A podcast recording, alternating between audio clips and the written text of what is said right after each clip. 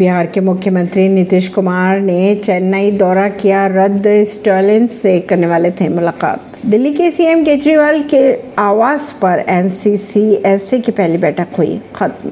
बंगाल के पंचायती चुनाव में होगी केंद्र सुरक्षा बलों की तैनाती, एससी का फैसला। तेईस जून को विपक्षी पार्टियों की बैठक में पहला मुद्दा दिल्ली के अध्यादेश का होगा, केजरीवाल ने कहा। रविशंकर प्रसाद ने दी नीतीश कुमार को सलाह। विपक्षी नेताओं को लिट्टी चोखा खिलाए। पीएम पद के लिए कोई वैकेंसी खाली नहीं है। अगर बात करें भोपाल में युवक के गले में पट्टी बांधकर पीटने वाले मामले की तो सभी आरोपियों को गिरफ़्तार कर लिया गया। कर्नाटक के हुबली नगर निगम में बीजेपी ने मेयर और डिप्टी मेयर पद जीते। आदि पुरुष को लेकर दिल्ली हाईकोर्ट में दाखिल की गई याचिका पर 30 जून को होगी सुनवाई। तमिलनाडु पहुंचकर स्टॉलिन से मिले तेजस्वी यादव दिवंगत करुणानिधि को दी श्रद्धांजलि।